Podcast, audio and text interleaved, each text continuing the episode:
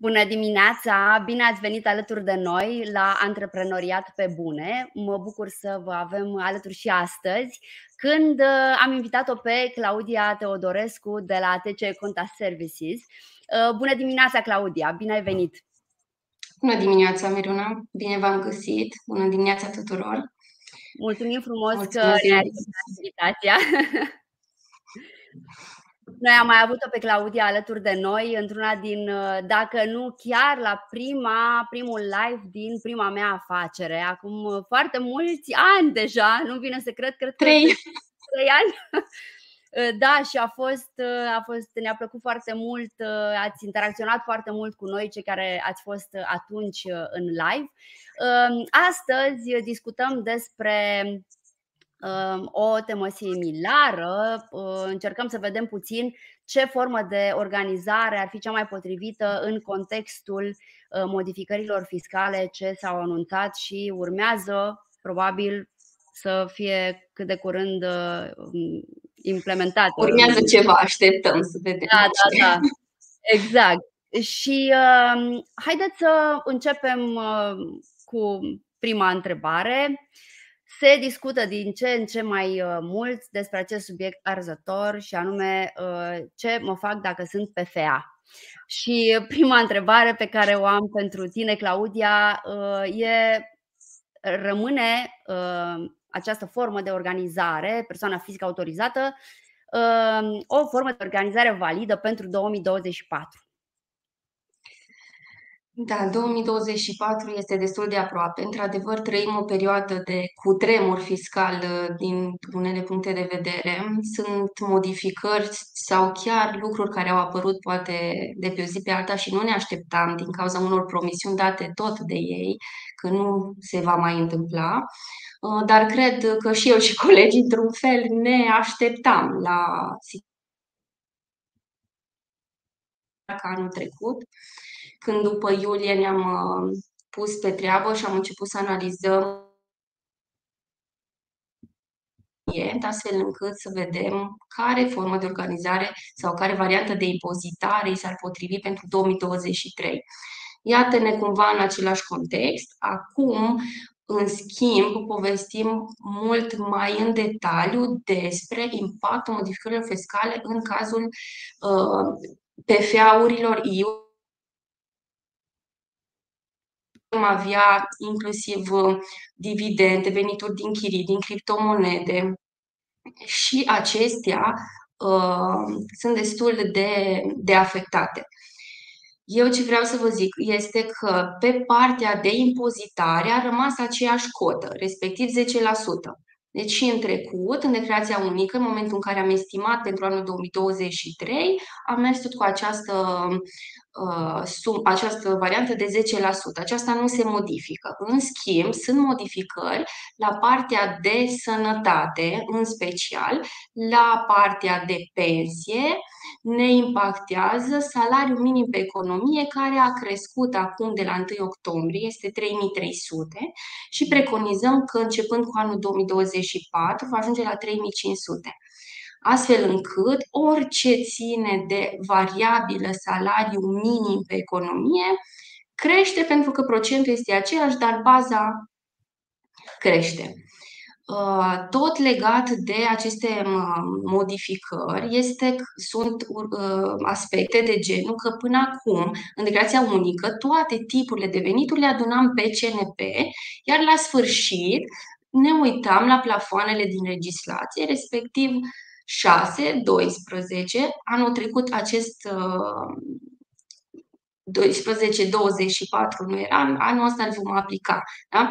Uh, și vedeam cum ne situăm, dar adunam toate veniturile pe CNP din declarația unică. Respectiv, dacă am o activitate, un PFA, o florărie sau comerț sau chiar prestări de servicii, da? Uh, dar îmi adăugam și veniturile obținute, cele nete obținute din dividende.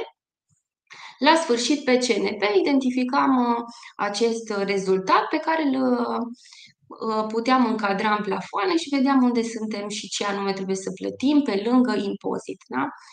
La dividende nu plătim, că acelea sunt cu reținere la sursă. Na, anul acesta cumva s-au împărțit lucrurile.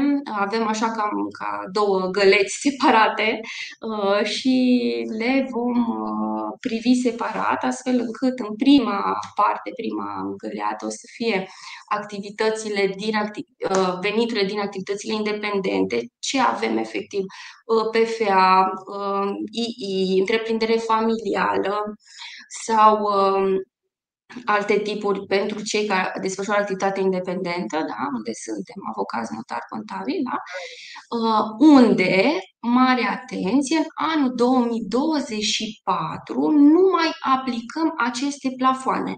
Nu mai ținem cont de suma care ne rezultă nouă și comparam cu 6, 12 sau 24 uh, de salarii minime, ci vom plăti 10% la suma care reiese. Dar statul ne limitează, ne pune un prag, astfel încât zice că 60 de salarii minime, dacă un uh, angajat la o firmă cu salariu minim pe economie cotizează la 3.000-3.500, uh, numim 12 salarii minime. Uh, în cazul acesta, 60 de salarii minime, cred că este considerabil uh, mai mult. Deci cumva vor beneficia de această scutire la sănătate doar cei care o să aibă acest venit ca fiind peste 60 de salarii minime. Um, eu am pregătit un Excel, o variantă prin care putem compara activitatea unui PFA cu a unui SRL și aici am pregătit splituit partea de SRL în sistem micro, dar și profit, pentru că se vehiculează foarte mult că uh, ar fi partea de SRL uh, mult mai profitabilă. Ce aș vrea eu să puntez astăzi este faptul că pe lângă acest subiect tabu, care, da, vă rog, uh, apelați la contabilii voștri, sunt convinsă că toți colegii mei s-au actualizat cu subiectul acesta și vă pot, spli, vă pot sfătui pe cifrele dumneavoastră pe care le aveți și uh, mai ales dacă le povestiți și ce estimați că veți realiza în anul 2024, uh, veți găsi o soluție potrivită pentru voi, respectiv dacă rămâneți sau nu în sistem. Un lucru aș mai zice înainte să încep să prezint acest Excel este că pentru anul 2023, chiar dacă în luna octombrie a crescut salariul minim pe economie la 3300, vom calcula contribuțiile la salariul minim de la data la care am estimat venitul pentru 2023, respectiv 3000 de lei. Da? Uh, acum voi uh, uh, merge mai departe cu Excel-ul pe care l-am pregătit. Într-un prim sheet am trecut întreprinderi 2023-2024 au fost uh, prezentate și de colegul meu anterior, de domnul uh, Rapcencu, și le aveți la îndemână. În principal, o societate ca să rămână la regimul micro trebuie să aibă cel puțin un salariat cu normă întreagă, să nu depășească o cifră de afaceri cumulată de la începutul anului de 500.000 de euro și să nu realizeze uh, venituri din consultanță și management în proporție de peste 80%. Mai este acel criteriu cu numărul de entități pe care am voie să le am în regimul micro, care este de maxim 3, iar acestea 3 se numără cele la care dețin peste 25% din valoarea uh, capitalului social, din valoarea uh, acțiunilor deținute. Mai departe, ce se schimbă este că înainte de uh, începerea anului 2024, cota de impozitare la micro este 1%, fără să fie uh, și o altă valoare. În schimb, după 2023, 2024, apare varianta de 3%. Aici subliniez faptul că nu mai apare în varianta actuală de document legislativ că vom fi condiționați de acel 30% ca marjă, da? marja reprezintă formulă contabilă prin care uh, cât la sută este din cifra mea de afaceri. Da? Și acesta s-a scos și atunci 3% avem două situații. 60.000 de euro, care reprezintă venituri, da? atenție, nu reprezintă plafonul de înregistrare în scopuri de TVA, într-adevăr este foarte aproape, dar sunt două lucruri diferite. Da? Și cota foarte uh, clar exprimată pentru codurile KN, din acestea le-am uh, prezentat aici, unde în momentul în care desfășurăm activități pe codurile acestea KN, indiferent că este secundar, indiferent că uh, avem și alte tipuri de venituri, vom uh, achita către sa 3%. Da? Neîndeplinirea acestor condiții înseamnă uh, aplicarea impozitului pe profit. Așa. Se vede? Excel-ul am trecut la partea de analiză micro. Se vede serie. foarte bine. Voi uh, profita doar să, le, să vă reamintesc că puteți să ne adresați întrebări, să adresați Claudiei întrebări, le vom prelua ulterior uh, um, în timpul discuției. Uh, te rog, Claudia. Vreau să precizez că o să vă pun la dispoziție acest uh, tool de verificare. Uh, nu este singurul, cu siguranță o să mai apară și pe internet variante.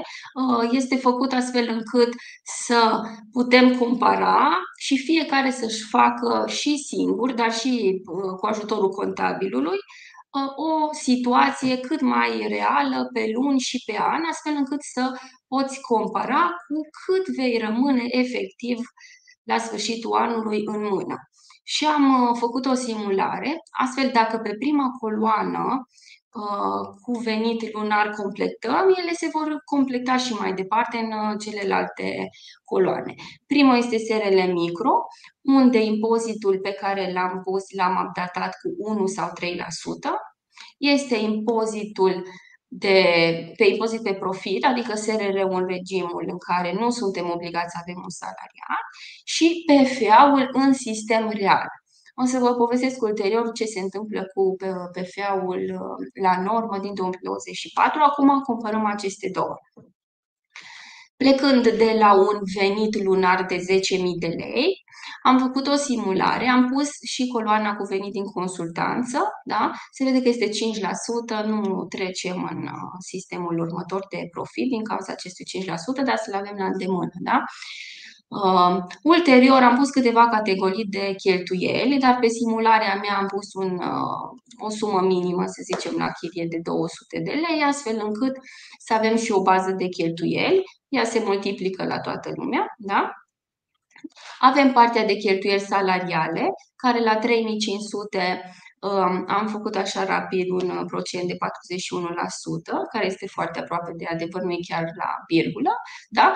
astfel încât uh, putem să vedem că uh, datorăm statului pentru salariul minim pe economie, dacă ne ridicăm la suma de 3500, 1435.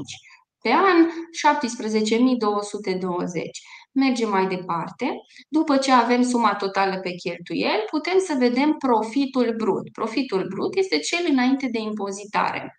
Iar aici am um, făcut formulă contabilă astfel încât dacă venitul meu total în an este sub 60.000 de euro, sunt cu 1%. Se vedea 1% din 10.100. Dacă depășește, da, să punem 40.000, Uh, avem 1200, uh, adică de 3 ori mai mult. O să continui cu 10.000, că am mai multe variante, nu aici, că se strică formula. Astfel.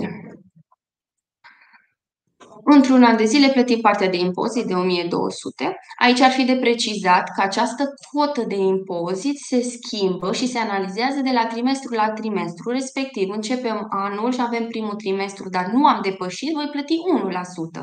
Începe al doilea trimestru în aprilie, să zicem că voi depăși acest plafon prin luna mai, în acel trimestru deja mă înscriu cu 3%. De ce? Contabilitatea se finalizează până în 25 iulie, adică atunci când se închide trimestrul 2.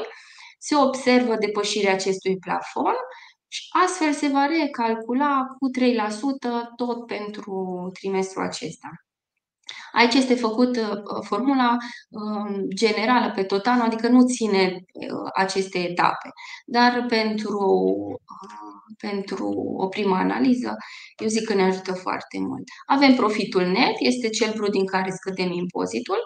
Dorim să ne ridicăm dividende, da, care la SRL este decizia Um, asociatului acționarului dacă își ridică dividende sau nu. Acestea pot rămâne la dispoziția firmei pentru o repartizare ulterioară sau pentru o investiție în viitor, ceea ce înseamnă că acest impozit noi decidem uh, dacă îl plătim sau nu, dacă ne vom ridica rezultatul respectiv dividendul din firmă, acesta se plătește și se declară până în 25 al lunii următoare Uh, lunii în care am uh, întocmit decizia AGA și am uh, plătit efectiv dividendul net. În cazul acesta, marja de profit este de 62%. Este formula de care vă ziceam. Ne ajută să vedem cât reprezintă rezultatul nostru din cifra de afaceri. Iar pentru că noi am hotărât că vom repartiza dividend în contextul acesta ca să avem comparativ, ne întoarcem la uh, cât vom plăti să, pentru sănătate pe CNP, adică acționarul asociat are responsabilitatea să întocmească declarația unică în 30 de zile de la uh, depășirea plafonului de uh, distribuirea dividendului, da? Uh, și cu scadența anul viitor, ca orice declarație unică, poate, este obligat să-și plătească sănătate. Și aici ne uităm la praguri Uh, le voi prezenta pe toate. Primul este cel de sub 6 salarii minime, unde uh, nu declarăm dividendul și nici nu îl plătim, adică sub 21.000 de lei pe an. Da? Deci dacă ați încasat sub 21.000 pe an, nu există această obligativitate. Între 6 și 12 salarii minime, adică peste 21 dar până în 42.000 da, vom plăti 10%, care înseamnă 2100. 20, între 12 și 24 și peste 24. Suntem la 8400 maxim. Aici, 8400 maxim, ne uităm unde suntem noi cu profitul net, la 74400, respectiv la varianta aceasta am scăzut și 4200 sănătate. Rezultă, um, este și un total de taxe care le dăm statului și rezultă ca uh, sumă rămasă 64,248. Mai departe, am adăugat varianta uh, care este destul de întâlnită de când sistemul micro ne obligă să avem un singur angajat, cea în care eu sunt angajat în propria mea firmă sau sunt uh, acționar asociat remunerat. Astfel, salariul net pe an ar fi aproximativ, am făcut diferența între um, valoarea brută și contribuții, iar uh, suma rămasă pe an ar fi în jur de 89 și pe lună ar fi undeva la 7419. Revin un pic la partea de sănătate, deoarece vă ziceam la început că partea de uh,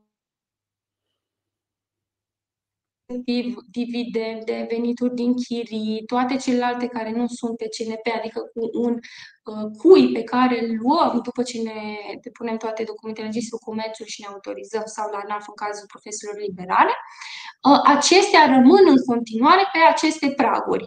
Da? Adică maxim uh, plătim la 24 uh, de salarii minime, maxim 8400. Claudia, am primit o întrebare și da. uh, o adresez acum pentru că se, e, e la subiect. Uh, Irina Matei uh, ne, ne întreabă, rămâne condiția de un salariat pentru micro-întreprindere? Da, condiția, un proiect de lege care îl avem și care momentan este în discuție și vom vedea dacă este varianta finală, dar rămâne condiția pentru un salariat pentru a îndeplini condiția de micro. În schimb, dacă în anul 2022, la final, ați îndeplinit condiția aceasta, în anul 2023 ați fost în sistemul micro. Dacă la final de an 2023 nu îndepliniți acest criteriu, începând cu anul 2024, veți trece la impozit pe profit, da? Uh, și uh, nu mai puteți reveni în, înapoi în sistemul micro. Anul acesta, 2024, a fost uh, inclusiv pe partea asta uh, modificat, astfel încât nu-ți mai dă voie să treci la impozit pe profit, decât dacă îndeplinești criteriile în cursul anului, dar la cerere, uh, doar la început de an. De asta este o perioadă propice să apelați la Uh, contabil vostru să vă ajute să faceți această simulare pentru a decide în care categorie veți rămâne anul viitor. Ok. Pentru că anul ăsta modificăm doar dacă sumele sunt peste 500 de mii de euro. Da, da am mai o întrebare anonimă.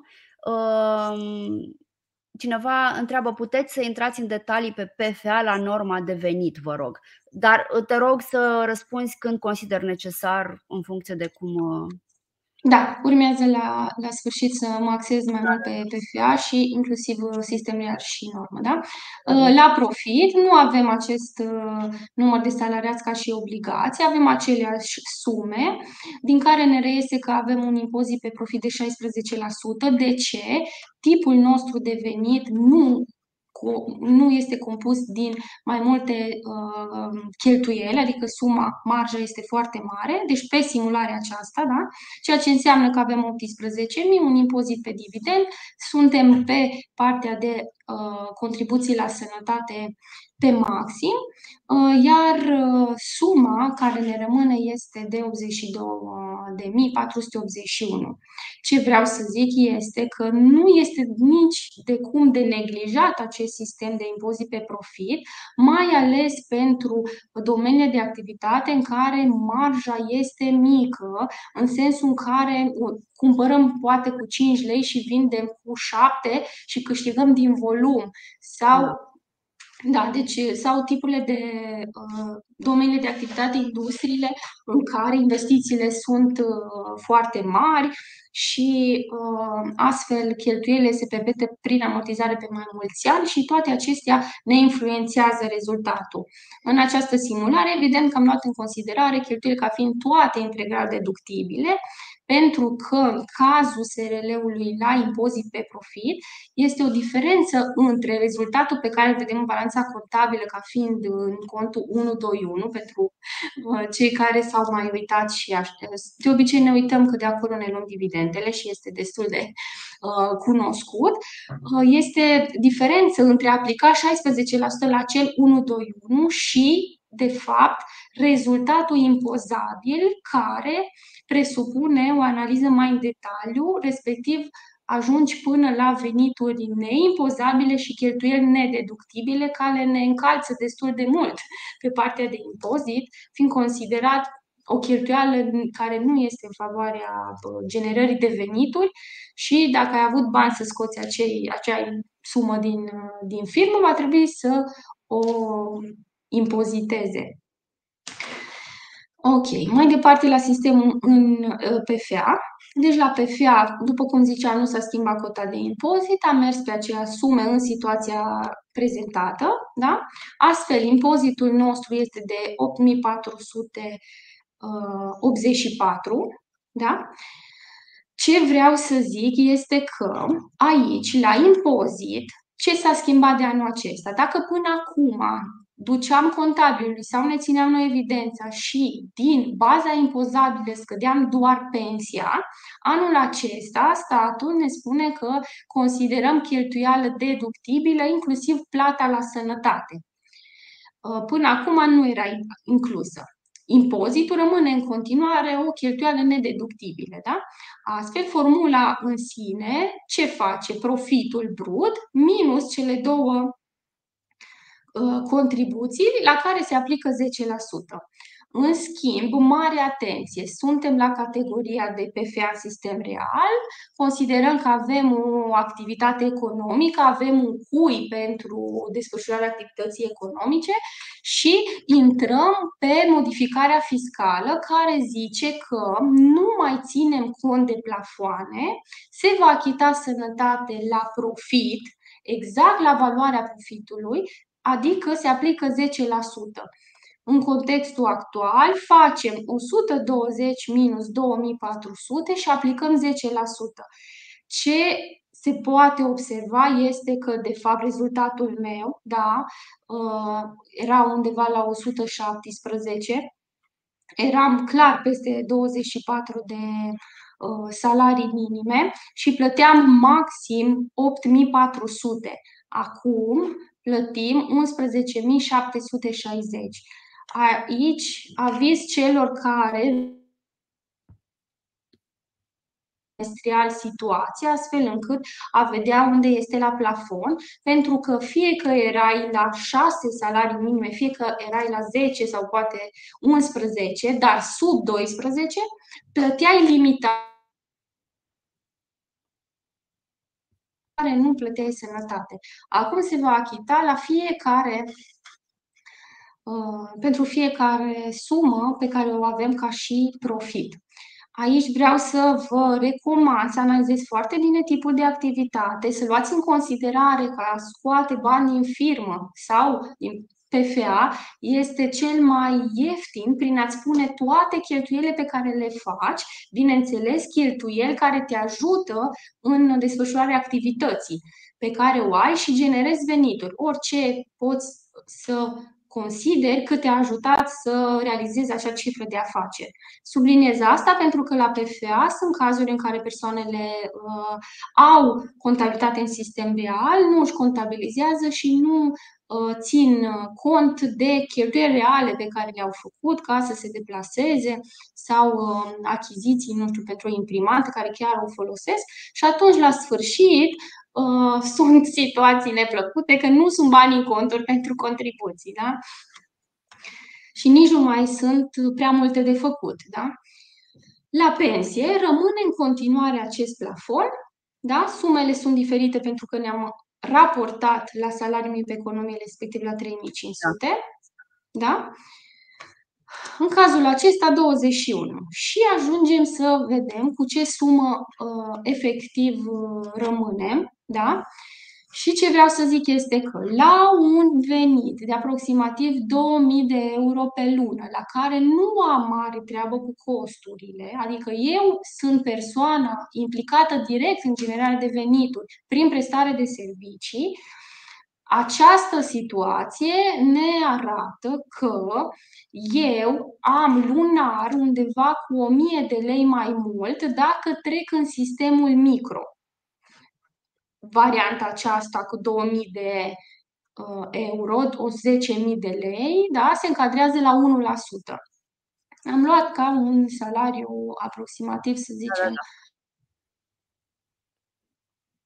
da an ar fi 89 comparativ cu 76. În schimb, ca să compari mere cu mere, trebuie să ai în vedere faptul că aici ai cotizat la pensie, la sistemul de pensie, la 24 de salarii minime, da? iar la uh, în sistemul în care ai fi fost angajat la 12 salarii minime pentru că ți-ai făcut un salariu în propria firmă la minim pe economie. În schimb, ne uităm foarte frumos la suma asta și zicem că este una considerabilă, da, pentru uh, fiecare 1000 de lei în plus, dar în realitate este că uh, fiecare sistem are avantajele și dezavantajele lui. Vreau să punctez aici pentru că s-au modificat o grămadă de plafoane de anul acesta. Avem uh, tot mai multe uh, contravenții, inclusiv fraudă, dacă nu îți plătești contribuțiile pentru angajat, care poți să fii chiar tu, da, din poziția de deținător al firmei. Plafoanele la caserie, care s-au redus drastic, pot să ne oblige să plătim până la 25% peste plafonul maxim pe care îl avem în caserie.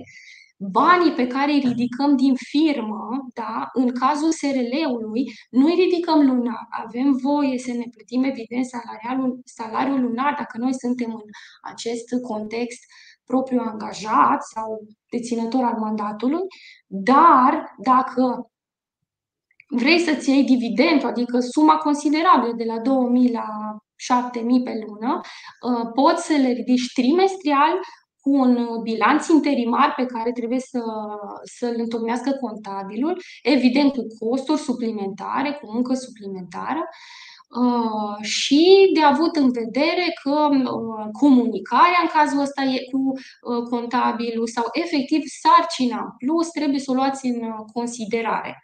Mai mult decât atât, dacă nu sunt uh, îndeplinite uh, aceste termene de plată a contribuțiilor, poți să ajungi prin evaziune fiscală inclusiv la închisoare. Da? Deci deja de destul de mult timp apare acest lucru în, uh, în legislație. În cazul PFA-ului, da? deci cumva am luat aici un domeniu de activitate prestări servicii, avem încă avantajul de a ne bucura de bani imediat ce avem în conturile noastre, astfel încât la finalul anului, când va trebui să plătesc contribuțiile, cum am luat, așa și dau, pentru că eu mă consider cu PFA-ul ca fiind unul și același. De ce? Pentru că, de fapt, în cazul PFA-ului, răspunderea este patrimonială direct, da? adică este diferită în cazul SRL-ului, da? unde răspundem cumva limitat, că de aceea și zice societate cu răspundere limitată, da? și sunt total alte etape până a se justifica reaua voință sau reaua intenție uh, de a uh, păgubi sau nu, cazul respectiv. Deci, uh, vă rog să luați în considerare toate, toate aspectele, inclusiv să vă uitați la propria voastră persoană și să analizați uh, cum credeți că puteți uh, gestiona această modificare. Tot pe simularea asta aș vrea să vă mai arăt un exemplu, deși fiecare o să-și poată face. Eu am pus acest venit lunar de 5.000 de lei, unde se vede că suma este foarte mică. Deci, de fapt, este o opțiune viabilă acest PFA în sistem real pentru cei care vor pe lângă un salariu să-și mai genereze un venit sau care chiar obțin venitul din propriul hobby, propriul uh, business, nu știu, micuț, da, visat da. din copilărie, da? în sensul acesta. Uh, și uh, nici de cum nu ar fi de neglijat, în sensul în care din 5.000 de lei poți să rămâi cu, cu 3.000 da? după ce îți plătești toate contribuțiile, inclusiv uh, partea de pensie, sănătate, pentru că sunt obligatorii. Absolut. Dacă avem marja peste salariul respectiv. În schimb, dacă mergi și mai jos, să zicem 2000, se poate observa că nu mai suntem datori cu pensia, da? Majoritatea, dacă au un salariu și se uită, generează acest, această sumă, uh, sunt mulțumiți cu cotizația la pensie, da? Și atunci uh, partea de sănătate, uh, la fel, dacă ne uităm, trebuie să o, să o achităm. După cum știți, la sănătate, indiferent de cât cotizăm, în fața spitalului suntem primiți la fel sau ar trebui să fim toți primiți la fel și uh, nu contează cât, uh, cât cotizăm. Pe departe, versus a primi un salariu net de 2.000-3.000 de lei, sau cel de 5.000, da, unde rămâneam cu 3.000, este mai ieftin. Da? Claudia, am mai primit o întrebare uh, în formularul pentru întrebări anonime. Uh, în cazul în care realizez venituri din chirii care depășesc 24 de salarii, dar și venituri din investiții care depășesc și ele 24 de salarii, plătesc CASS de două ori la plafonul de 24 de salarii sau cele două venituri se cumulează? Cele două venituri se cumulează, sunt în a doua categorie, unde adunăm toate veniturile pe CNP. Da? Și acestea se cumulează. Astfel, putem plăti maxim 60 de salarii minime în partea din prima categorie, cu maxim 24 din a doua categorie. Așteptăm în continuare întrebările voastre. Claudia este aici să uh, vă răspundă. Uh, bun, să mergem mai departe. Ok, eu am uh, prins în acest fișier Excel pe care o să vi-l pun la dispoziție, o să-l trimitem ulterior la toată lumea și puteți folosi, modifica în funcție de cum considerați că aveți activitatea și impactul în activitate. Am pus și similar cu 2023, astfel încât a vedea la varianta de 10.000 cât cu cât rămâneam înainte și ce se întâmplă acum. Before and after. Da. Deci la 10.000 aveam un impozit de 1%, suntem cumva similar. Uh, salariul net evident mai mic, da? Deci rămâneam cu o sumă lunară, să zicem, de 7334 pentru SRL. Acum, pentru că am catalogat ca fiind salariu 3500 și suntem în continuare, uh, avem 89, adică ne crește foarte uh, puțin impactul. Majoritatea, diferența este la sănătate, unde și aceasta crește, că ar fi trebuit teoretic să rămânem cu mai mult. Um, aici plafonul, pentru că avem cheltuieli mai micuțe, adică salariul minim este mai mic și plafonul la care mă raportez pentru dividend este mai mare, plătesc sănătate 7200. Aici puteți opta să ridicați dividend totuși la plafon, astfel încât să fiți un pic uh, sub și să lăsați și la dispoziția firmei, astfel încât la sănătate să nu fie 7200, ci să fie 36000. Uite, 81, na, suntem cam da. aici. E vorba de a fi sub 72. Nu este o diferență considerată de 10.000. Ok? La, în cazul uh, uh impozitului pe profit, cu 3.000, avem 83 similar cu 82, impactul este tot la sănătate.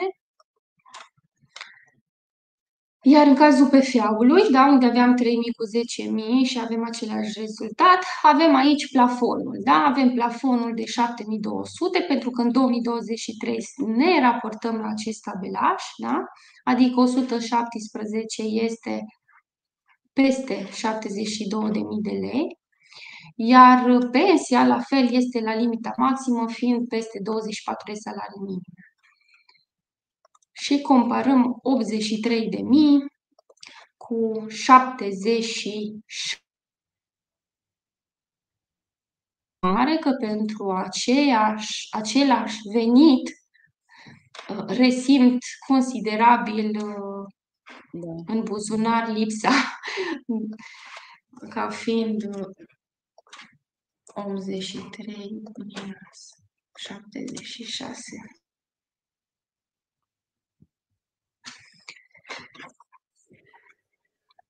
Ne întreabă cineva cum va cum vom trimite noi acest Excel și voi, dacă îmi permiți, Claudia, doar un minut cât să, le, cât să, le, să vă spun că trebuie să vă înscrieți la proiectul nostru care se numește Antreprenoriat pe bune, e unde sunteți astăzi. Colegele mele vor lăsa în comentarii uh, pe Facebook, pe YouTube, uh, pe LinkedIn, uh, de acolo de unde ne urmăriți. E un comentariu unde este un link, acel link este pagina proiectului nostru. E suficient să dați click pe acel link și veți ajunge undeva unde puteți să vă înscrieți, vă lăsați adresa de mail, iar noi vă vom trimite mail cu acest document uh, pe care l-a pregătit Claudia pentru, pentru uh, voi. Uh, să nu, vă rog să nu lăsați mail-urile separate în comentarii pentru că nu putem răspunde tuturor separat. Mm, e automatizat procesul de trimitere de mail-uri, evident, ca peste tot. Bun, Claudia, mulțumesc frumos, te ascult în continuare. Da, de neglijat, v-am zis, în contextul acesta nu este nici SRL-ul la impozit pe profit, care, deși este 16%, ar putea fi o opțiune uh, foarte bună pentru voi în funcție de domeniul în care activați, în funcție de industrie, pentru că comparativ cu același PFA, da, uh, nu sunteți obligați la dividend, la plata pentru pensie. Da? Legat de uh, sistemul de impozitare în sistem real versus la normă. Știm inclusiv de anul acesta că cine a depășit 25.000 de euro trece în sistem real, unde sunt obligați să-mi țin evidența da, și în partidă simplă sau uh, fiecare uh, apelând la un profesionist expert contabil care să, să îndrume. Astfel, ținem evidența la încasări și plăți, da? Și vom uh, uh, putea simula, uh, putea simula în Excel cu exact aceleași sume. Diferența este la normă că va apărea la fiecare început de an un nou plafon pentru plata la normă. Acolo avem niște coduri care, care se încadrează, trebuie să verificați. Da? Avem sume diferențiate pe orașe, zone, iar uh, încă este facilitatea prin care, dacă obții venituri din uh, salarii, declar pe propria răspundere că ai, de fapt, un contract cu normă întreagă, uh, tu poți, de fapt, plafonul, norma, să o înjumătățești. După care aplici contribuțiile, impozitul, toate ca și procent la această normă, respectiv 10% la impozit, 10% la uh, sănătate, 25% la pensie. Aceste procente nu s-au schimbat. Okay. Așteptăm să vedem uh, cumva valoarea și dacă în uh, categoria respectivă vă încadrați din punct de vedere al codurilor care și activitatea pe care o desfășurați este întru totul uh, foarte clară și nu este pe uh, contract, da? pe contract uh, sunt, am întâlnit cazuri să avem niște explicații, iar în cazul uh, facturării să fie încadrat la un alt cod KN, riscurile sunt foarte mari, vă rog să, să analizați, cu impact, evident, dobânzi, penalități uh, și toate cele. Să nu mai zicem și de amenzi.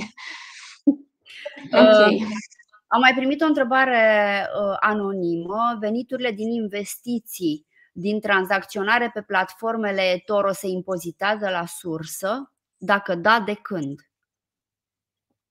Veniturile din investiții sunt uh, cam toate cu impozitare la sursă, inclusiv dividendul, da, este cu impozitare la sursă și din cripto, uh, majoritatea aplică direct impozitare la sursă. În momentul în care noi ne facem declarația unică da, și le uh, trecem ca și venituri din tranzacționare sau din această categorie, noi trebuie să fim atenți la depășirea plafonului pentru că acestea adunate cu alte venituri pe CNP intră în acel plafon de contribuții și uh, dacă aveți într-adevăr și uh, pierderi, pentru că poți să îți uh, ții o contabilitate analitică, ceea ce vă și recomand că sunteți în situația în care aveți separat, pentru că și declarația unică ne dă posibilitatea să ne uh, facem separat pe cod KN, venituri, cheltuieli și să vedem situația reală pe, pe fiecare. Ok. Um, am mai primit, uh, noi suntem uh, abia la prima întrebare din, din tot ce am avut pregătit pentru astăzi. Am mai primit o întrebare pe, uh, pe Facebook. Uh, Uh, din partea Alinei Trifan. Salariul minim de la 1 octombrie 2023 este 3300. Cum se recalculează sumele la plata PFA, CAS și CASS? 12 salarii minime ori 3000 de lei sau 9 salarii ori 3000 plus 3 salarii ori 3300? pentru că am uh, domnit fiecare până la scadența de, din martie pentru estimat 2023, Uh, declarația unică, acum când vom calcula finalul, ne vom raporta exact la acea sumă. Nu o să facem pentru prima perioadă, primele 9 luni cu 3.000, iar următoarele 3 luni cu 3.300. Da? Deci o să facem la nivelul salariului minim de 3.000 de lei. Ok. Mulțumesc frumos, Claudia. Dacă, nu știu dacă ai terminat tot ce aveai de prezentat pe tabel, ca să. Aș... Te rog. Scuze, aș fi. Uh, am insist destul de uh, mult pe partea ca fiecare să care să se gândească real la anul viitor, astfel încât uh, să fie o decizie asumată în primul rând, pentru că riscul pot să mai apară, uitați că modificări legislative cum apar peste noapte uh, și ca să nu fim într totul luați prin surprindere, uh, trebuie să fie asumat. Și atunci ați analiza uh, propria afacere, a avea o discuție cu contabilul, cred că este de un real uh, succes. Și luați în calcul și partea de uh, alte aspecte decât cifrele din acest tabel, după cum am spus la un moment dat. Vedeți ce presupun riscurile pe ambele, ce înseamnă plafoane uh, de caserie, cum aveți nevoie de banii respectivi, puteți sau nu puteți să respectați legislația într totul pe oricare dintre ele, astfel încât să supraviețuim cu toții și să mergem mai departe. Am mai primit o, încă o întrebare uh, din partea lui uh, Marius Herzog. Dividendele neridicate din anii anteriori pot fi distribuite oricând în timpul anului? Da. Ok. În timpul anului, uh, cu mențiunea că la momentul în care rezultatul a fost pentru situațiile financiare anterioare, acesta a, fost, a rămas nedistribuit, da? Uh, cu mențiunea că se vor uh, distribui ulterior. Deci, în orice moment, aceștia se pot uh, ridica din firmă.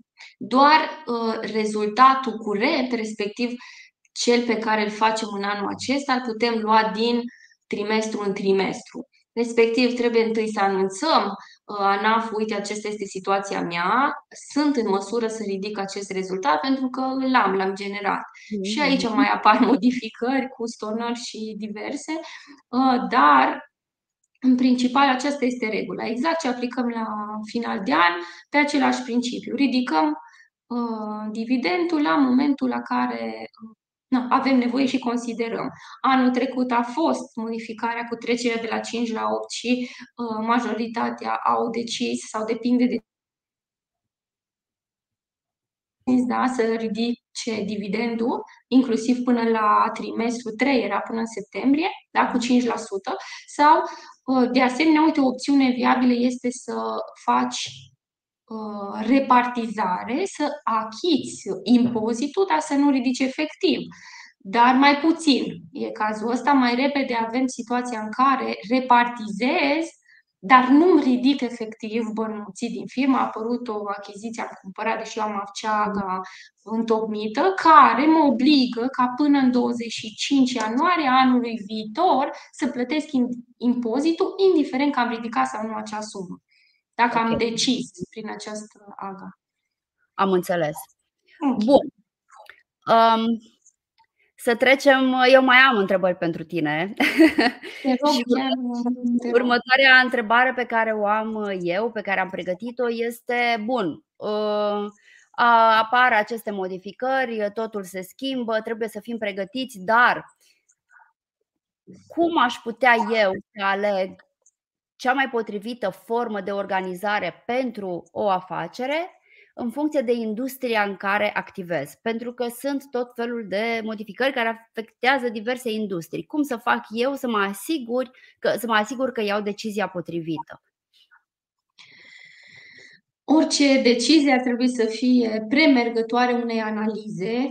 Putem să găsim, avem foarte multe surse de informații prin care să fim la curent cu uh, ce uh, impozite specifice am de plătit pe industria respectivă. Poate am nevoie de autorizare care durează trei luni. Lucrul ăsta mă impactează destul de considerabil dacă eu deja am clientul la ușă. Depinde uh, destul de mult de această analiză care trebuie făcută anterior începerii activității. Uh, lucrurile astea sunt publice și le putem uh, cerceta, dar pentru asta vă recomand inclusiv o discuție premergătoare cu un specialist contabil sau măcar cu un avocat care va putea să spună limitat pe ce poate ajuta și ce ar trebui să găsiți răspuns mai departe. Iarăși, depinde foarte mult de puterea mea de uh, finanțarea viitoarei afaceri, pentru că în unele industrii pot să uh, fie un start foarte considerabil ca și creditare în societate, investiții, iar în alte industrii poate mă pot uh, apuca cu un uh, buget mic de a fi uh, informat din toate punctele de vedere, uh, cred că mai contează cererea în piață. Dacă uh, funcționează sau nu acest tip de a fi realist, de fapt, contează, pentru că uh, știu că un prieten a făcut o tranzacție și a ieșit și atât, acolo m-am limitat, dar de fapt uh, industria în sine este în scădere sau uh, a fost doar norocul lui și atunci apar dezamăgirile. Tocmai de aceea, de multe ori, n-am Contextul, din păcate, este de a nu ne seta așteptări foarte mari pentru a nu fi super dezamăgiți și ne aștept, seta niște așteptări reale ca să primim și aceste modificări și impactul și orice uh, schimbare legislativă realist și a găsi soluții pentru a merge mai departe. Soluțiile de multe ori sunt uh, sunt în jurul nostru, uh, nu trebuie să ne cramponăm, gata, uite, s-a schimbat, uh, au zis că nu mai schimbă, ce ne facem, o să nu ne mai uităm și peste graniță, unde știm că există deja niște cote de impozitoare foarte mari și ei considerau poate că, uai, ce frumos e la voi, lasă că uh, e bine și așa, Uh, dar nici aici nu trebuie să ne oprim. Cred că acolo undeva uh, stă treaba, mai vin și alegerile, deci uh, și ce o să ne aștepte poate să ne impacteze afacerea în bine sau în rău. Deci da. tot contextul ăsta de la politic și macro ne afectează într-adevăr. Deci, ce da. este, cred că cel mai important lucru este să rămânem informați și să cerem sfatul acolo unde nu înțelegem, celor care știu, specialiștilor, contabililor care au grijă de noastre. Sigur, voiam să te mai întreb, am mai primit o întrebare din partea Alexandrei Oprea. La PFA, la normă de venit, se plătesc către stat impozitul de 10% sănătate și pensie se achită la plafonul pentru norma de venit, indiferent de încasările pe care le avem din facturi? Corect. Deci, indiferent, odată ce am setat uh, că suntem în acest sistem, suntem obligați să rămânem 2 ani consecutivi, da? ne setăm acest lucru de la prima declarație unică pe care o întocmim uh, și vom plăti la normă, indiferent că am generat aceste venituri sau nu. Ok. Am Inclusiv la închiderea afacerii, un PFA care este în sistem la normă, uh, partea de impozit o poate face eșalonat pe luni, dar la sănătate și pensie ai optat, plătești. Și acolo e, într-adevăr, uh, cam trebuie să știi la ce să te aștepți. Da? Și mai e un lucru, că v-am arătat tot în Excel, impactul de la 2023 la 2024, cel de 6.000 și ceva. Majoritatea dintre antreprenori vor dori să nu renunțe la ceea ce au avut în trecut, iar o să crească prețurile, impactul o să fie de fapt în piață, pentru că toată lumea o să încerce să-și suplimenteze venitul, da, să crească cifra de afaceri, astfel încât Uh, cel puțin, că toți ne setăm pe bugete, să zic așa, o creștere minimă, pentru că așa trebuie să fim setați. Am făcut acest SRL, acest domeniu profit și odată ce îl avem, trebuie să-l menținem și să-l creștem dacă există posibilitatea și avem resurse, evident. Um, în regulă, mulțumesc frumos. Uh, care consider tu că ar fi cele mai vulnerabilizate industrii uh, din punct de vedere fiscal în contextul actual? Apropo de întrebarea precedentă, desigur. Uite, când mă gândesc la modificări fiscale, mă gândesc inclusiv la uh, cele drastice, cumva, dintr-un punct de vedere al cash flow-ului, adică nu mai avem voie ca și uh, companie să avem plafon la casă mai mult de 50 de mii, nu mai încasăm în numerar, nu mai face administratorul asociațiu, asociatul tranzacții cu propria firmă decât prin bancă, adio creditării numerar uh, și uh, alte situații similare care oricare contabil cred că știe că apăreau uh, și le uh, gestionam cumva la nivel de cash la caserie. Lucrurile astea uh, o să aibă un impact uh, major, inclusiv la metro. Acum nu te plafoanele. Deci industriile pe comerț își vor muta foarte mult în, în online. Avem și legislația prin care uh, avem comerțul cu ramburs uh, declarat și verificat și verificat pentru a aduce cumva la suprafață o altă industrie din zona aceasta.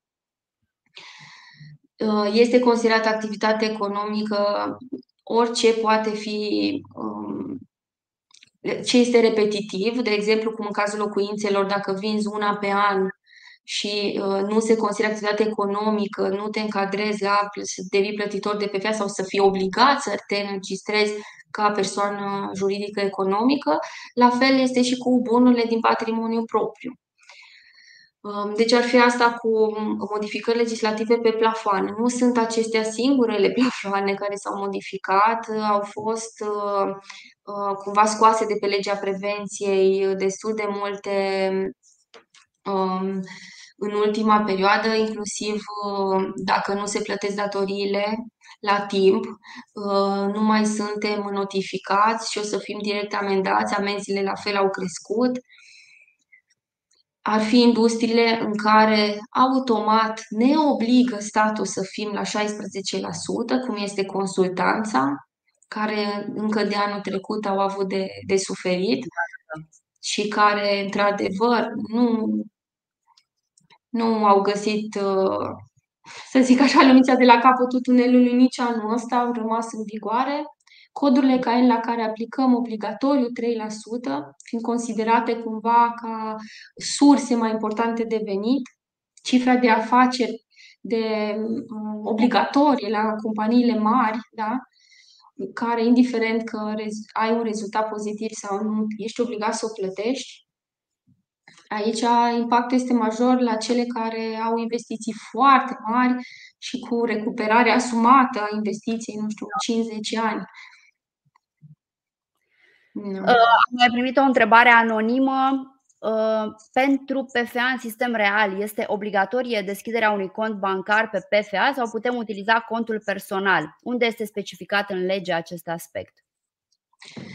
În lege uh, nu este specificat acest aspect, întrucât la orice verificare din partea instituțiilor ale statului suntem verificați pe CNP, adică inclusiv un portofoliu propriu, dacă e cazul, peste tot, inclusiv la bunuri și pe partea asta, dar recomand cu toată căldura, încă de la început, să aveți o atitudine cât mai uh, separată de voi versus PFA, astfel încât să vă fie ușor să vă țineți evidența. Dacă aveți același cont bancar pe care aveți mai multe tranzacții, este destul de greoi să identificați sursele de venit și plățile care într-adevăr sunt deductibile pentru care aveți documente. Adică lucrul ăsta poate să fie de la 16 pagini de extras bancar efectiv de operat la una, două pagini.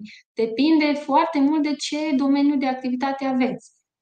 Eu zic că costurile cu un cont bancar sunt net inferioare riscurilor pe partea asta, dar este la decizia să nu mai spunem că ei vine factura obligatoriu să încasăm, încasăm prin bancă. Exact, asta voiam eu să menționez. Deci De la 1 ianuarie este obligatorie factura. Vom avea o discuție în curând pe această temă. Rămâneți aproape. E, uh, nu cred că se vor mai putea, se va mai putea altfel. Da.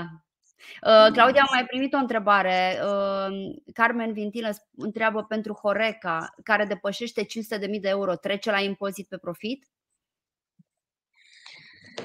Uh, da, deci în modificările actuale, dacă nu se mai schimbă ceva, o să treacă la impozit pe profit. Ok. Uh, mai am eu o întrebare pentru tine. Uh, mai am două, de fapt. Uh, știu că am, uh, s-a făcut deja o oră, dar uh, vom, vom încerca să trecem. Nu problemă, sper că sunt utile, sper să ajungă la toată lumea interesată informația. Uite, voiam să te întreb cui, cui, s-ar mai, cui, cui s-ar mai potrivi forme de organizare ca întreprinderea individuală sau întreprinderea familială în contextul acestor modificări? Da, este o opțiune în continuare pentru afacerile de familie care încep cu un buget mic, care pot să crească semnificativ, care, uh, din punct de vedere juridic, se înființează. Deci, prima și prima etapă este să, să ai tot ce trebuie ca să poți îndeplini condiția de a te înființa, ulterior să te autorizezi cu ceea ce uh, vrei să faci mai departe. Deci, răspunsul la întrebare ar fi este o opțiune și, după cum uh, se poate vedea și în Excel, atâta timp cât uh, suntem la plafoane cu venituri minime, adică nu este principala noastră sursă de venit în primă parte, este o soluție. De asemenea, mai am uh, situații în care au început uh, business-uri de genul acesta pe un IPFA care s-au dezvoltat foarte frumos și care poate după 5 ani uh, au făcut un SRL și au pierdut cumva un istoric din spate, un brand, să zicem că acesta ți-l poți crea, dar ține mai mult de relația cu creditorii, cu instituțiile, Sigur. faptul că ai un istoric uh, uh, sănătos în spate. Deci gândiți-vă inclusiv la partea asta înainte să vă deschideți o, o formă de organizare juridică pentru a desfășura o activitate. Poate fi SRL-ul de la început o variantă și pentru uh, bugete mici și uh, mai ales dacă tu ești propriul uh, da, propria persoană care lucrează și îți uh, generezi uh, o marjă mică pe care o vei crește din volum, inclusiv uh, sistemul la impozitare pe profit. Dar și aici, odată ce ai optat, nu mai poți să revii. Doar să-ți deschizi o nouă societate în sistemul micro te da. ajută. Am mai primit o întrebare din partea Adelinei Hobeanu. Uh, dezvolt în prezent un produs software, piață globală. Un SRL cu impozit pe venit ar fi o variantă avantajoasă? Trebuie să vedem câte persoane lucrează, dacă din start putem suporta costul cu contribuția minimă a unui salariat. Pentru da. că dacă investiția dezvolt înseamnă da, în mare parte investiție, poate dura procesul de creație, de producție câteva luni, poate dura un an. Sunt uh, variabile importante pentru a lua decizia, dar ulterior, de obicei, uh, odată creat tipul acesta de produs, uh, poate fi vândut de mai multe ori fără costuri și atunci o să ajungi la o marjă mare deci, uh, de luat în considerare ca fiecare etapă în dezvoltarea afacerii cumva separat. Da. În sistemul impozitului pe profit, dacă ai pierdere anterioară din acest sistem, în momentul în care vei genera profit în viitor, acesta este luat în considerare ca și acoperire a pierderii. În schimb, în cazul micro, unde plătim pe cifra de afaceri, aici nu mai uh, contează, nu mai au importanță aceste aspecte, impozitul fiind deja plătit pe cifra de afaceri. În regulă. Um, am mai primit uh, o adresă de mail în acel formular pentru întrebări anonime. Încă o dată aș vrea să vă rog să vă înscrieți la proiectul nostru pentru a putea primi pe mail uh, ulterior documentul pe care Claudia l-a pregătit pentru noi.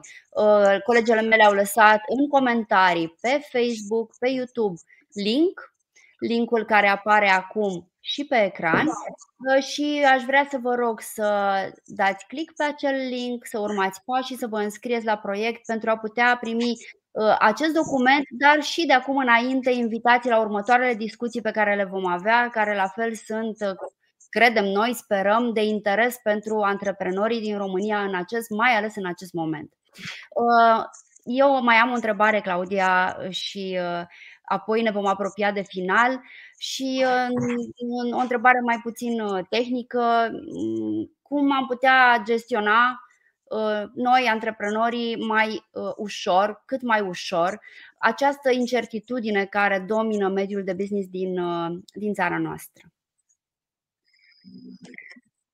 Gestionarea incertitudinii este în toate domeniile și ține foarte mult de educația noastră a fiecăruia, în sensul în care uh, incertitudinea și riscul privim ca fiind mult mai mic atunci când știm despre ce e vorba și cumva avem o variantă două uh, la care ne-am gândit anterior în cazul în care se pot întâmpla uh, lucruri care pot să fie de la evenimente în propriul nostru business de orice fel până la uh, impact fiscal, sume pe care vom, la care vom cotiza și vom achita în următoarea perioadă. Uh, un uh, buget sau cel puțin uh, o sumă echivalentă cu plata cel puțin trei salarii pentru angajați, cred că ar ajuta să existe un, uh, un sold în, bă- în bancă pentru lucrul ăsta, astfel încât să ai timp să reanalizezi situația și să te poți uh, focusa pe o nouă direcție. Cred că e foarte important uh, să îți menții echipa și oamenii valoroși, să încerci să le găsești la fiecare locul potrivit în propria afacere, pentru că acolo unde ne dezvoltăm sau cifra de afacere este cumva influențată de număr de persoane care lucrează în propria ta afacere, este definitorie categoria aceasta de uh-huh. și o, o certitudine sau o liniște din propriul business, în propria afacere, uh, te ajută să gestionezi mult mai ușor celelalte. Dacă sunt riscuri pe toate planurile, cedezi mult mai ușor din toate punctele de vedere. Între timp am mai primit, uh, am mai primit întrebări și le voi prelua. Uh, sunt ultimele. Oana ne întreabă dacă o micro care nu a mai avut salariat în cursul anului 2023 și trece la impozit pe profit, mai poate reveni la micro în 2024 cu salariat la 31 a 12 a 2023. Da, deci anul trecut, în 2022, ne-a spus sistemul că dacă la final de an uh, avem un angajat, suntem la micro în 2023, ne-a mai spus că dacă în 2023 nu îndeplinim criteriul, o să trecem la impozit pe profit, dar că este singurul an în care mai putem să schimbăm prin îndeplinirea criteriilor la sfârșit de an 2023 pentru 2024. Ulterior nu se mai poate reveni. Ok. Uh, Carmen Vintilă ne întreabă, mulțumim frumos, pentru veniturile din chirii în lei, în cazul în care am depus declarația pentru estimat pe 2023, mai depunem și efectiv 2023? Uh, da, trebuie să depunem declarația finală cu realizat, pentru că veniturile din chirii sunt uh, catalogate în sistemul real, adică declarația este una cu realizat și uh, estimat, valoarea chiriei în timpul anului posibil să se fi schimbat, da? adică poate la sfârșit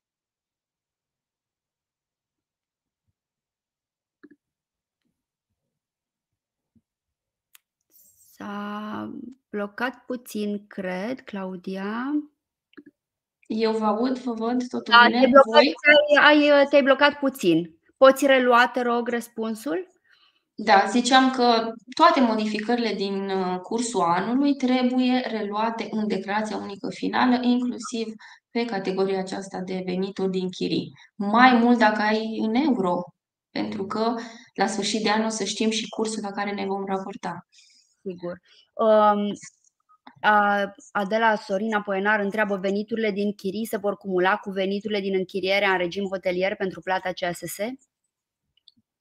Uh, da, ele sunt din a doua categorie uh, sau mai bine spus, dacă eu am cod KN și principala mea activitate pe baza PFA-ului pe care o am este la prima categorie, mm-hmm. iar a doua este uh, separată. Uh, dacă ai un business, iar domeniul de activitate și codurile KM pe care le ai prin actul constitutiv, actul constitutiv și constatator ca și activate sunt acestea, intră în prima categorie. Uh, ne, ne spune că nu are cod KN. Ok, deci sunt pe CNP și nu sunt, nu există un PFA unii. Da, mhm. deci atunci sunt uh, se cumulează. Dar uh, trebuie mare atenție, vorbit cu un contabil, uitat peste documente juridice, da. ca să vedem dacă îndeplinim și nu cumva există obligativitatea să fie înregistrat. Voi mai prelua o ultimă întrebare și apoi vom încheia. O întrebare anonimă. La impozitul pe profit, dacă înregistrezi pierdere, se va plăti totuși 1% la cifra de afaceri?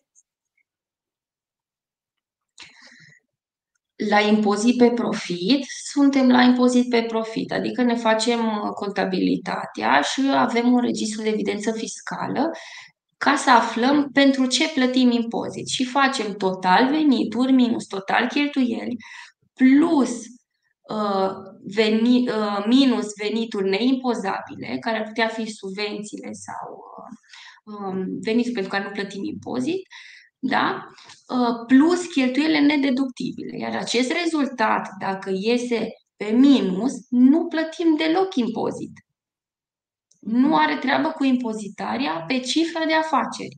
Dacă schimbăm sistemul în cursul anului 2023, astfel am fost la micro în primul, în primul trimestru, în al doilea trimestru am depășit cifra de afaceri și am trecut la impozit pe profit, deci nu prin opțiune, ci prin faptul că nu mai îndeplinesc criteriile, din acel trimestru voi calcula impozit de 16%. Pentru ce? Strict pentru perioada pentru care m-am înregistrat în acest sistem și am un vectorul fiscal. Ce a rămas în primul trimestru, a rămas în primul trimestru. Atenție mare pentru cei care vă Uh, schimba sistemul de impozitare în cursul anului prin neîndeplinirea criteriilor și asta cu angajatul este un uh, lucru care poate jongla destul de ușor, adică putem afla uh, în cursul anului, că, în cursul lunii, că uh, nu mai am salariat și nu consider că nu mai merită și trec în celălalt sistem, uh, trebuie delimitat foarte, foarte bine în contabilitate ce venituri am sau ce venituri urmează să încasez în următorul sistem, dar pentru care am cheltuit în trimestru anterior, mai ales producție în curs și inclusiv uh, uh, parte de salariați. Am lucrat la un produs, dacă nu am integrat în contabilitate, zic asta pentru că la sistemul micro uh, lucrurile astea plătit un impozit pe cifră de afaceri, poate nu sunt foarte clar definite în contabilitate, pe centru de cost, analitic, astfel încât dacă tu îți creezi un produs pe care îl vei vinde peste două luni și exact atunci tu ai schimba sistemul, trebuie să le delimitezi astfel încât în luna, în trimestru în care faci venitul, să ai în totalitate toate cheltuielile generatoare de venit. Acest lucru te va ajuta și nu o să-ți sară inima din piept că nu o să-ți vină declarația de impozit.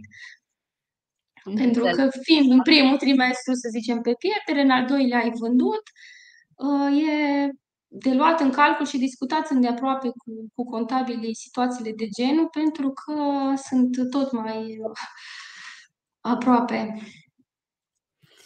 Mulțumim foarte mult, Claudia, pentru toate informațiile pe care le-ai oferit uh, astăzi uh, celor care ne urmăresc. Vă mulțumesc mult că ne-ați fost alături. Uh, toate răspunsurile, vă rog, um, adresați-vă, vorbiți, discutați cu contabilii voștri. Sunt foarte multe cazuri specifice. Noi, într-o oră de discuție, evident că nu putem să oferim răspunsuri detaliate la uh, întrebări complexe pe care le-ați putea avea, dar cum a spus Claudia uh, de câteva ori în discuția de astăzi, e important să ne fim pregătiți, să, să punem întrebări, să aflăm tot ce ne interesează pe fiecare dintre noi. Uh, vă mulțumim mult, mulțumesc foarte mult, Claudia, că ai venit astăzi și că ai uh, răspuns tuturor întrebărilor mele și ale celor care ne-au urmărit. Mulțumesc de invitație, mulțumesc mult. Chiar uh, prevenția este de multe ori răspunsul pentru, pentru foarte multe lucruri și legat de acest aspect, uh, țineți aproape de antreprenoriat pe bune, vine cu noutăți, cu informații, uh, urmează e-factura, o să aibă un impact foarte mare și o să ne cutremure un pic acest sistem, mai ales pentru cei care încă consideră că ceea ce știu să facă și fac bine, e suficient și în rest să facă contabilul, să știți că termenele care sunt date pentru respectare și să vă fie foarte drag contabilul, poate să fie în situația în care nu vă poate ajuta. Și atunci trebuie să gestionați, să știți ce aveți în businessul respectiv în orice moment, ca orice schimbare, orice preluare a unui nou contabil sau un necaz, să puteți să, să vă faceți îndatoririle la timp pentru că și pentru declarații fiscale nedepuse la timp, sume neplătite, uh, cereri de eșalonări neîndeplinite, uh, o să fie cu penalități și o să fie cu uh, sume foarte mari care de multe ori ne dezechilibrează. Da. Și, în primul rând, voi sunteți responsabili da? și ulterior fiecare, prin contract de prestări servicii, la rândul lui, trebuie să răspunde, evident. Dar dacă nu ții aproape, nu pui la dispoziție, nu respecti termenele, intervine situația de stres și nu este de dorit. Sigur. Ă, noi ă, ne pregătim de alte discuții ă, foarte interesante și care sunt convinsă că vă vor fi utile. Săptămâna viitoare îl avem alături de, de noi pe Horațiu Hagiu și vom discuta despre uh, TVA, taxa pe valoare adăugată, uh, aplicabilă, care se va aplica la anumite operațiuni. Uh, rămâneți alături de noi. Dacă nu v-ați înscris la proiect, vă invit să o faceți. Dacă nu ne urmăriți încă pe blogul SmartBill, vă invit să o faceți pentru că publicăm aproape zilnic uh, cel puțin de trei ori pe săptămână sunt articole noi, articole de interes pentru voi, pentru antreprenori, pentru contabili. Um, suntem pe YouTube, uh, like, subscribe pe Facebook, pe YouTube, pe LinkedIn, social media, unde ne găsiți, stați alături pentru că încercăm să vă fim și noi aproape și să vă sprijinim cu toate aceste informații atât de necesare în acest moment pentru toți cei din mediul de business din România. Claudia, încă o dată îți mulțumesc, a fost o plăcere. Mulțumesc, să fie de ajutor. Mulțumim mult și sper să te avem și altă dată alături de noi. Vă mulțumesc mult! Rămâneți aproape și să aveți o zi frumoasă! Zi frumoasă tuturor!